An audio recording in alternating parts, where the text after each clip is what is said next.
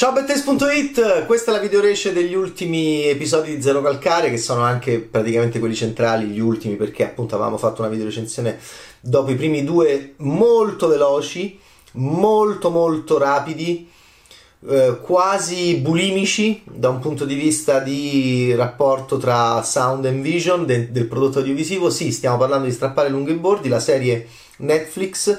da 15, l'ultimo episodio dura 21 minuti a eh, capoccia di puntata, 6 puntate. Avevamo visto appunto i primi due episodi alla festa del cinema di Roma. Che cos'è eh, strappare lungo i bordi fino alla fine? Il ritmo eh, giustamente si rilassa perché? Perché dal quarto episodio in poi è chiaro che sta succedendo qualche cosa. Questo anche questa bulimia, questa è una delle cose che mi è piaciuta di più della serie, questa bulimia, questo incessante humor di ricordo della scuola, del personaggio di Zero Calcare, sempre con la magliettina di Punisher, sempre con questa faccettina da aereo e le storie tese, più magrolino, più rinsecchito. E, e allora i ricordi incessanti della scuola, delle amicizie, del, non troppo degli amori, gli amori proprio vengono molto rimossi, per amori si intende proprio. Infatti, è colpisce eh, che quando lui torna a raccontare con più calma del suo rapporto con Alice, che capiamo definitivamente poi questa serie è praticamente la profezia dell'armadillo, parte seconda di dieci anni dopo. C'è un viaggio, ci sono lui, Sara e Secco che stanno andando in treno e questa è una cosa che sostanzialmente non si capiva quasi nei primi due episodi, giustamente. Poi il ritmo si rilassa perché anche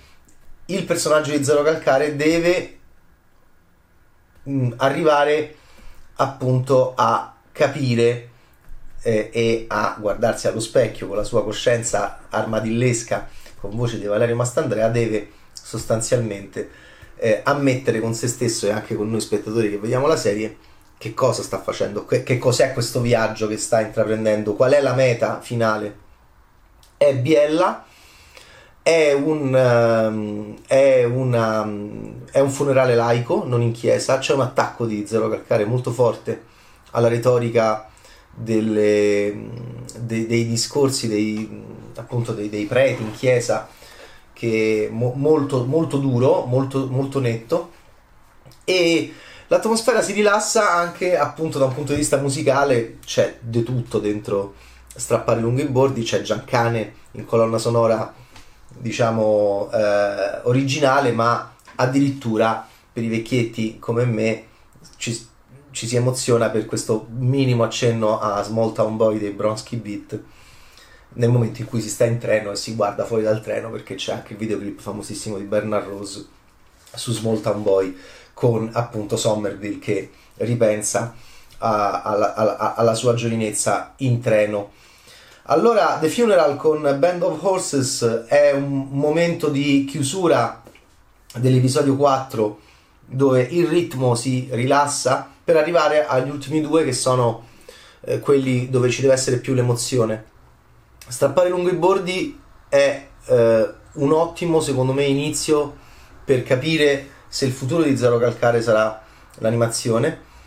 Mi è molto funzionale questo velocissimo passaggio a gag, situazioni, eh, metafore, eh, anche collage, contaminazioni. Eh,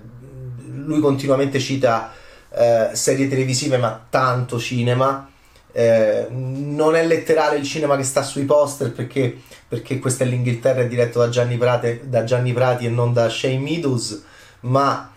di Easy England, ma c'è Interstellar, ci sta, um, ci sta tantissima, ci stanno le commedie sentimentali con Hugh Grant, ci sta, ci sta Dawson Creek come serie televisiva, continui riferimenti a, queste, a tutti questi mm, testi che Zero Calcare cita continuamente anche per, e questa è la caratteristica essenziale anche di questa bulimia di citazionismo e di questo ritmo frenetico dei primi episodi, perché lui non vuole pensare a cosa? Ad Alice, ma non tanto ad Alice com'era, che cos'era il suo rapporto con Alice, questa sua amica con la quale c'è per quasi vent'anni una sorta di eh, ambiguità nel rapporto, perché non... Ecco perché poi mi ha colpito il fatto che nel quinto episodio, quando di più si racconta questa...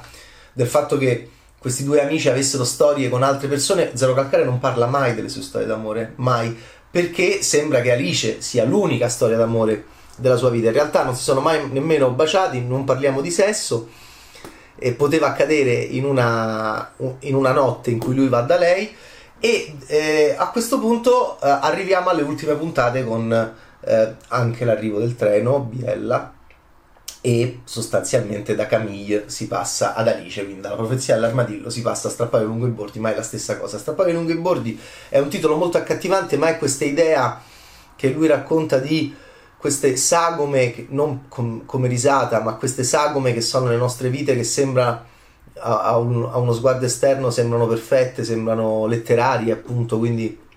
mm, diciamo nobili e inscalfibili nella loro esterna visione, in realtà ognuno di noi invece è uno straccio, non è una sagoma eh, che rimane perfetta e devi solo strappare lungo i bordi con una sua identità, con una sua forma appunto delineata da questi bordi che basta che li tagli. In realtà siamo degli stracci e siamo pieni di cicatrici, siamo pieni di contraddizioni e Zero Calcare si rende conto con il punto di vista dell'altro che arriva che non è solo quello di Sara che è molto articolato, ma è anche quello di Secco che è meno articolato, ma che finalmente smette di dire solo andiamo a prendere un gelato, ma anche lui gli dà, dà un punto di vista zero calcare diverso sul suo rapporto con Alice. Questo accade negli ultimi episodi io dico che Zero Calcare è molto funzionale sulla, sul divertimento, sulla commedia, su questo humor millennial. I millennial son, hanno un'emotività molto repressa, devono essere molto cinici perché in realtà sono molto schiacciati da questa, a mio parere, mh, incapacità di esternare le emozioni. Zero Calcare perché è diventato l'emblema dei millennial, perché le rappresenta benissimo in questo. L'emotività eh, non è mh, mm, concessa sostanzialmente e non è capita. E, e, e, questo incide anche dentro strappare lungo i bordi negli episodi in cui dovrebbe esplodere e ehm, non tanto per Zero Calcare ma anche per ciò che circonda il personaggio di Zero Calcare. E c'è una cosa che mi piace molto, c'è il passaggio delle voci, eh, il fatto che Alice avesse la voce di Zero Calcare con l'autotune era um, ai limiti della, della sgradevolezza maschilista invece finalmente le voci diventano anche quelle degli altri. Avrei voluto delle voci un po' meno doppiaggese, perfetto da animazione neutra e asettica, eh, sia per quanto riguarda... La, appunto, avrei, avuto, avrei voluto delle voci per Alice, una voce diversa, diciamo, ma le voci cambiano finalmente e questo è funzionale perché in fondo tutta la serie è un discorso sull'ego che, che secondo me anche, che diventa anche il futuro di Zero Calcare, cioè il suo ego, il fatto di eh, pensare molto molto molto molto a sé e a, a, pensare agli altri attraverso il sé, quello che appunto gli dice Sara nel cazziatone finale.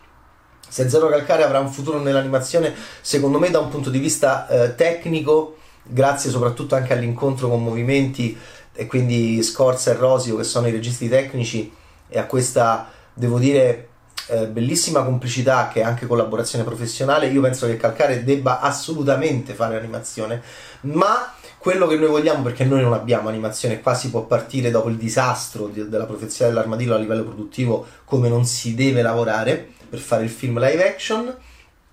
In animazione si può lavorare secondo me meglio con lui, ma bisogna capire che cosa fare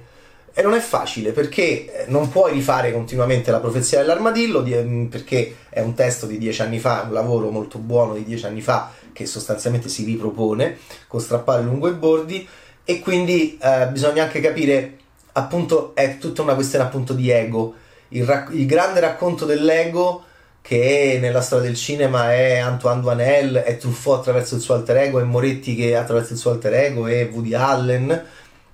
L'ego e il rapporto e, e, e, cosa fare, cosa costruire. Certamente Calcare può creare delle storie come ha lavorato Woody Allen uscendo più da se stesso o può cercare di capire come ha lavorato invece Moretti se dentro se stesso può trovare sempre più zone di esplorazione. Questo secondo me sarà il, il suo enigma perché da un punto di vista tecnico e soprattutto produttivo che è molto importante è un nome che deve continuare a lavorare dentro l'animazione. Eh, funzionava benissimo le Bibbia Quarantine, eh, funziona bene strappare lungo i bordi, soprattutto sulle parti comiche, sulle parti emotive c'è molto da lavorare, se Zero Calcare vorrà anche appunto esplodere di più a livello eh, emotivo ed emotivamente. Qui è soprattutto appunto nell'episodio 5 e 6, poi le battute sono divertenti, poi Um, non mi fa impazzire lo scambio finale che ha con, um, con l'armadillo, secondo me appunto toglie pathos, e, ma il discorso col pathos è collegato appunto a, a, questo suo futuro e a queste sue storie che dovranno uscire da se stesso, quante volte rimetterà ancora in scena se stesso con la magliettina e con um, la magliettina di Punisher e con uh, le merendine, con le serie con, uh, e con appunto tutti questi punti di riferimento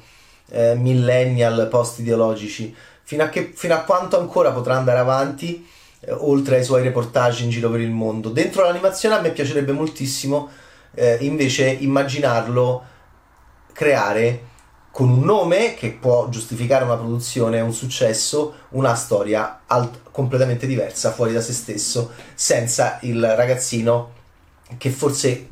si potrà conoscere troppo, troppo bene e potrebbe essere esaurito, a meno che non gli fai fare un viaggio nel tempo e lo metti, come provò a fare anche Pazienza con Zanardi, dentro delle situazioni eh, folli e quindi Zero Calcare può diventare una maschera e come Totò lo possiamo mandare al Giro d'Italia contro Dracula, contro il vampiro e possiamo creare appunto come Bill and Ted un, un tipo di viaggio nel tempo che potrebbe permettere a Zero Calcare di rimanere eh, e di rimanere questa figurina eh, gobbetta con la magliettina di Punisher, le scarpette a ginnastica e, e la faccia da Elio eh, delle storie tese rinsecchito. Questi sono tutti interrogativi che mi sono posto perché si può fare, per citare Jim Wilder, dopo eh, la realizzazione e l'incontro con movimenti, quindi una casa di produzione forte che incontra Zero Calcare, si lavora bene insieme, si fa questa serie molto buona e allora a questo punto vogliamo lungometraggi, vogliamo altre serie, però eh, bisogna uscire dalla profezia dell'armadillo e forse uscire anche dall'armadillo. Non è che Woody Allen ha sempre fatto provaci ancora Sam nella sua vita, ogni tanto ha pure cambiato. Ciao Taste, strappare lungo i bordi, serie Netflix che diventa CS Netflix e come Bloodfix che gioca con il marchio in a classic horror story colpisce anche questa ironia di Netflix come brand di farsi prendere per il culo e di farsi contaminare, di farsi correggere, e, come ha fatto con The Feo e Strippoli con Bloodfix, pesantissimo perché c'è anche un discorso di dark web non male lì, con la stessa segno grafico e qui Netflix diventa col CS. A romana, all'italiana, ciao Bettaste!